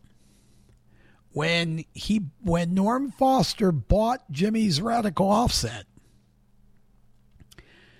uh, in nineteen eighty-one, Mike came out at the end of the season and ran that car um, as the eight. So he was he was the first one besides Jimmy to run as the eight ball. Whenever Jimmy had two cars, Jimmy would run the eight ball and the other car was a different number. So when Jack Murphy ran Jimmy's wedge in, I think it was the sixty-nine Classic, it ran as the six ball. When Maynard Troyer ran Jimmy's Roadster, the wedge, um, it wasn't a wedge anymore, but uh, that same car in the seventy-seven Classic was eighty-eight. And then when Conium drove the rear engine car, it was the six ball in seventy-nine. So Mike McLaughlin was, as far as I remember, the only other driver to run an eight ball Because even when Steve Joya ran Jimmy's Radical Offset, he was the first one to drive it in competition, ran it in the last race of seventy-six. Jimmy hadn't even raced it yet. Um, I think it was scored as the nine, uh, nine ball, basically, I believe. Um, so, because at that time, you couldn't have you couldn't have double numbers because they didn't have the automatic scoring yet. So the car might have said eight ball, but it was scored as, I think, the nine that night. So McLaughlin would get credit. Now, the irony of that is that then, um, of course, when Jimmy became the eighty-nine, Mike and Norm Foster, when they repainted the car for eighty-two, they ran it as the eight. So Mike was at, Mike ran the eight ball, then he ran the eight, the crazy eight in eighty-two, which was the old Jimmy car. So I always, you know, I've always wondered, you know, what Jimmy, if Jimmy even gave that a second thought, like, how weird is that? Like, you've had the eight number for all those years. Now you're eighty-nine, and then you got your old car that you're racing against. Um, with it's not eight ball, but you know, um, it's not how I think about that. That was, that's kind of interesting. And then to close the loop, the last driver to run the eight actually did it. I think it was two years ago, right? twenty-one season. I think it was twenty-one. Max McLaughlin, Mike's son. They allowed him, when he was running for, uh, he was running as a team car, teammate to uh, Tyler Thompson, the Jason Simmons backup car. They made it the Crazy Eight. Now, he got permission because of the connection to Mike McLaughlin, obviously. So they allowed him to do it. But then, I'm trying to remember, was it Danny Kaye? Is he the one that ran it in the Classic that year? They made him run eighty-eight. They wouldn't let him use the eight. Um, which, you know, again, I've expressed before that I, I think it's neat that they retired the numbers, but a number's a number. You know, I, I just, I don't, I understand in football they retired jerseys and numbers or whatever. It's fine. I don't care either way. I don't have, I don't have a preference either way. It's not like I... I'm not negative about retiring numbers, but, you know, um, I think in racing, it's just different, you know? So uh, for me, it doesn't, it doesn't matter, but um, interesting that that, I'm pretty sure it was Danny that drove that car in that Classic. And I think it was, um, I think it was eighty-eight when he ran it. So um, definitely, uh, Jimmy's number, no question about it. That number will forever be Jimmy Champagne, and of course now they've retired it. Unless Max decides to run another super modified race, there probably will never be another eight there again. Which is, like I said, that's okay too. There's certain, it isn't like there's, you know, sixty cars in the field anymore, so you know, plenty of numbers for everybody to use. But uh, both the eight and the ten are retired, and you know, I don't know. Again, you know, I think those two were the obvious. Uh, I, I don't know that I'd be in favor of retiring any other numbers. Uh, you know, I just, I know we've had other dominant drivers in different eras, but, you know, I think there are two that stand above the rest. That's Nolan and Jimmy. And, you know, you, it, it, you just... Because you'd end up retiring a bunch of numbers, really, if you started going any farther, you know, with that. So um, I think I probably would say that that would those would be the only two that should be retired, um, in my opinion. But we'll see what happens, see what everybody else decides. Let's move on to seventeen. Now, this one's a little different because... Um, I know I'm gonna, I'm gonna miss here because we've got a couple of one-offs here or whatever. Um, the first seventeen that I remember, um, I, again, I I'm going to start in seventy-two with Bernie Grant because, and I think I'm pretty sure he was seventeen, wasn't he? Um, because I don't. Um, he might have been seven. No, he wasn't seven. That was Max Stalker with Johnny Logan. Yeah, I think he was seventeen. Um, I'll start there. There might have been, you know, before in the sixties or whatever, but I, I wouldn't know, and I don't think any of them. I don't think it. I don't know of a seventeen that stood out enough for me to know who it would have been. Um, I believe, if I'm not mistaken, that, and I and again, it, it, somebody can correct me because this this is like a snapshot in my head. But I think that the first seventeen I saw race might have been Bernie Grant's car in seventy-three. And I I want to say that Terry Bartlett might have been driving it. But I don't think it ran much. Um, and then... Uh, gosh, who would have been the next one? See, this is where I'm going to get stumped because this was not a number that had a specific sort of long history with any one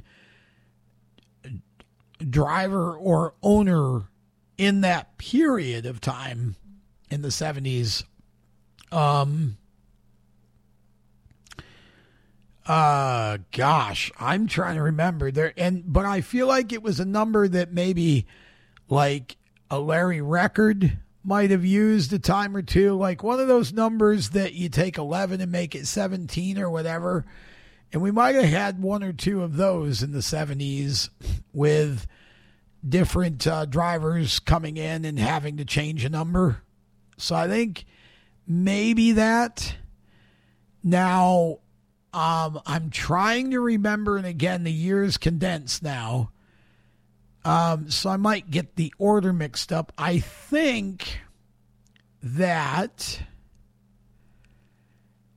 the Dave Lair seventeen, I want to say, because this became Canadian, right? Because we had Dave Hooper and Dave Lair, and I don't remember which... I'm trying to remember which came first. I think the Learjet was first. And um, Dave drove it. Um, Timmy Nelson drove it. Um, gosh. I don't know if Jamie Moore drove it when it was the seventeen, but Jamie's driven most of the cars that I've ever raced in a swim. Just kidding, Jamie. But he's Jamie had a lot of rides. Um, I I know he drove it for Dave when his car became eighty-eight, but I I don't know if he ever drove the seventeen, but I'm guessing he might have. Um, and Dave Lair, remember? Uh, not Dave Lair. He owned the car. Um, Rich Vogler is the name I was trying to get out of my head. The late, uh, the late Rich Vogler drove the car the one night. Again, this was one of those Syracuse Oswego Challenge events, I think. And I think Rich was running a sprint car at Syracuse, if I have my memory right. And then showed up and jumped in this car, in Dave Lair's car. And I'm telling you, Vogler, I, I, that man, that was, it was tragic when he lost his life. Um, because boy, that he could drive anything. He looked like he'd been driving supers for ten years in that car that night. I don't remember if he finished the race or not. He might've, but he was fast. I mean, he just, he took right to it. Um, gosh, I don't know if Dave had any other drivers as seventeen or not. Uh, cause I feel like that kind of was a bit of a, not a, not a, revolving seat, but there were a few, right? That's why I said this number's tricky because there's one-offs here. Um, Then Dave Hooper, I think, was after Dave Lair. Dave had that blue seventeen. Um, where did it go from there? See, this is going to trap me again because uh, you know it, it, if if the if the if the team doesn't stand out or a number, and sometimes when we get you know like nineties, two thousands, um, I feel like there had to have been at least one seventeen, but I I don't remember who it would have been. Uh, and then I'm gonna throw this in just because I like saying it. Uh, and as a kid, I always thought it was funny, you know, uh, especially a kid who is, I, I say literate, um, not, not making a joke, but just uh, from, from the, t- from the time I was old enough to, um, probably before I remember, but certainly from the time I was old enough to remember, my mother would read to me and I started reading and I, I became very good at it. I mean, I remember being in, you know, like first or second grade and you have your little reading class. And I was like, um, at that time we had like, I would, I turned the tables on the reading teacher. It was like teaching the teacher. Um, and, um, I was always very advanced for reading.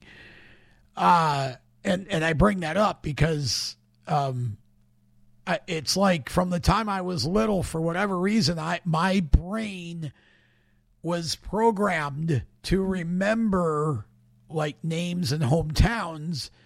And of course now, you know, turning to mush, but I won't forget this one. Ken Canastrari from Canajoharie, um, Uh, Canajoharie, more correctly, but I, I think every once in a while Jack would slip and he would say Canajoharie. Um, and uh, yeah, uh, it just the rhyming thing there, it always stuck. So, um, so I'll throw in the modified one, and and of course, if we're gonna go that far, then the Junkins, I think it was Junkins, was no, um, who owned the seventeen? Gosh, um. The purple seventeen that Ron Bouchard drove. I can't remember who owned it, but that was, uh, man, that was an infamous modified for a long time. Satch Worley drove it, I think, once at Oswego, had a good run in it. Um, so a little bit of modified there to throw in just because. Um, but I, I'm just going to let you guys fill in the gap. I feel like there's a seventeen currently and somebody's going to stick me with it, but that's just how it is, and I just did a show with Cam, so I should remember, but I don't remember hearing a. Se- I don't remember us talking about a seventeen, so I'm just going to guess. Um, so I'll leave that one there, but that's that's kind of a sneaky little number because, like I said, I feel like there were a couple of, um, excuse me, a couple of uh, seventeens um, that might have happened for classics that were number adjustments, number changes.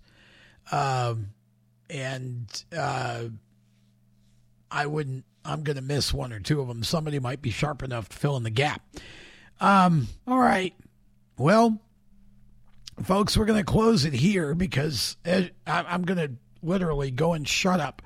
Um, I've got work to do at Charlotte the next few days, including some interviews. So, you go rest the pipes, and uh, if you're listening to this, uh, it's out on Friday. That's the idea. Get it out before the season opener. Um, thanks to Camden Proud for uh, taking an hour and a half out of his evening to jump on and help us to preview the season and to help us more properly uh, remember and celebrate the lives of Ron Sharkey and Mike Murphy. We hope that's the end of um, our tribute shows for a little while. Uh, anyway, and uh, look forward to next week. We're going to, again, the, the, the game plan going forward is going to be to get an interview with Cam each week. Get, you know, we're kind of doing the wrap up um, of each race and, you know, previewing the next race going forward, hitting the news. Um, we hope to have, obviously, we'll start trying to get some guests on now. Um, and once We're we're going to try to keep the shows, again, keep them reasonable in length. Um, the the Season Rewind series is going to keep going. And what I'm hoping is that as we go forward here, I'll be able to now start um, just batch recording those. So, you know, which basically defines itself as, you know, pick a, pick a, you know, uh, one day a month or a couple days a month to just like boom, boom, boom. We're going to get through as many as I can have, as I have programs for, or I can get the programs for easily enough. Um, we're going to do our best. Cause I, that, I love the fact that when we do that, we now have the permanent history, right? That's why I'm doing that. And you guys have enjoyed those.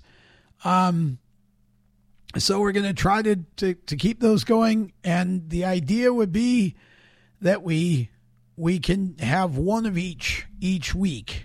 Um, going to try to stick to that, uh, as best I can. So we'll have a groove show and then, you know, the season rewind series. Um, and if I get a groove show with a guest, then the cam segment will be its own segment. The idea is I want to try to be doing more content each week, right? So we're, we're kind of breaking it up so we, we can get more content out, um, and keep each piece a little bit shorter, uh, as we go forward. And, um, we're going to start doing some written stuff. Of course, we've got the Steering Wheel Nation magazine as well. Uh, we're working on the, the first issue now of the year. We're a little behind schedule on that, but we're going to have it, have it out as quickly as we can. We're still going to get four in for the year. Um, so if you've subscribed, you're still going to get four issues. Um, and we're going to try to get supers into every issue. That's the goal. Um, with one story or another, uh, one way or another, we're going to try to get super modifieds in every issue. Cause I, I want to do as much as we can. Um, and we've got our new community uh, platform coming out. That um, is, we've been a while with that, and um, there are reasons for that, but I want to tell them here. Um, just know that uh, some of the technology that we wanted in ours ha- is not is not there yet. Um, And, but we're going to go ahead and open it anyway, uh, as soon as we can here, most likely in the next week. Um, the free community will be open hopefully on Monday or Tuesday. That's the goal for that. And then our subscriber community for all the magazine subscribers. And we're going to do some really cool things with that once we get that up and running. Um, that's going to be exclusive stuff. Um, And that's going to be uh, opening soon as well. So I'm um, excited about all of that. And once we get those open, then we're we're going to push the main content over to those communities. And the reason for that is because that way there are we can interact with each other in a much more fluid and easy way um, through that that platform and the app that, that goes with it than I can even through social media. So, um, easy to download the app. It's no different than downloading Facebook, except you don't do it through your app store. We'll give you a Q R code or a text to join, and it'll just ask you if you want the app. You just tell it yes, then, you know, just download it. So, um, free to, free to do for the free community. If you want to be in the subscriber area, um, then, you know, it's twenty-nine ninety-five a year for the subscriber area, which basically amounts to, what is that? Four bucks a month, something like that. Um, and, uh, not even that, it's about two bucks, two fifty a month, I guess. Right. Um, and we are going to, the subscriber area is going to get some stuff, um, that we're not putting in the free community, just so you know. Um, it's, it is, it, it, it's same mentality as everybody's using for the paywall, except the stuff we're going to do isn't just stories. We're going to do some giveaways and some cool um, interactive stuff in that. Uh, and that's the idea, is I want this to be totally unique. And we're going to start adding more um, of other people's content into our communities on that platform as well. Steering Wheel Nation was always meant to be a hub. It was never meant to be just the stuff I do or we do as Steering Wheel. All right. Have a great weekend, folks. Enjoy uh, opening day. Uh, we didn't talk much about Jennerstown. We'll get uh, with Cam on that on the next show, um, and look forward to having some coverage of that. And remember this weekend to stop and remember why we have this weekend, and that is to uh, remember those who have given their lives for the cause of our freedom. So make sure you keep uh, keep that in your mind, and also enjoy the big three on Sunday. Thank God Monaco's back in the morning, Indy five hundred in the afternoon, and the Coke six hundred at night. Uh, let's hope everybody's safe, and we'll talk to you on the next Inside Groove. Thanks again to our sponsors. I'm Tom Baker. So long. You've been listening to Inside Groove, powered by I P C Indy, creating performance parts and solutions for the automotive, aerospace, and communications industries. Find them on the web at w w w dot i p c indy dot com. Inside Groove is a Race Chaser Media production. For more exciting and passionate motorsport content, follow Race Chaser Media on Facebook, Instagram, Twitter, and YouTube, and visit race chaser media dot com. The opinions expressed by our guests are their own and do not necessarily reflect those of the staff, management, affiliates, or marketing partners of Race Chaser Media. No part of this show may be reproduced in any manner without the expressed written consent of Race Chaser Media. Thank you for listening.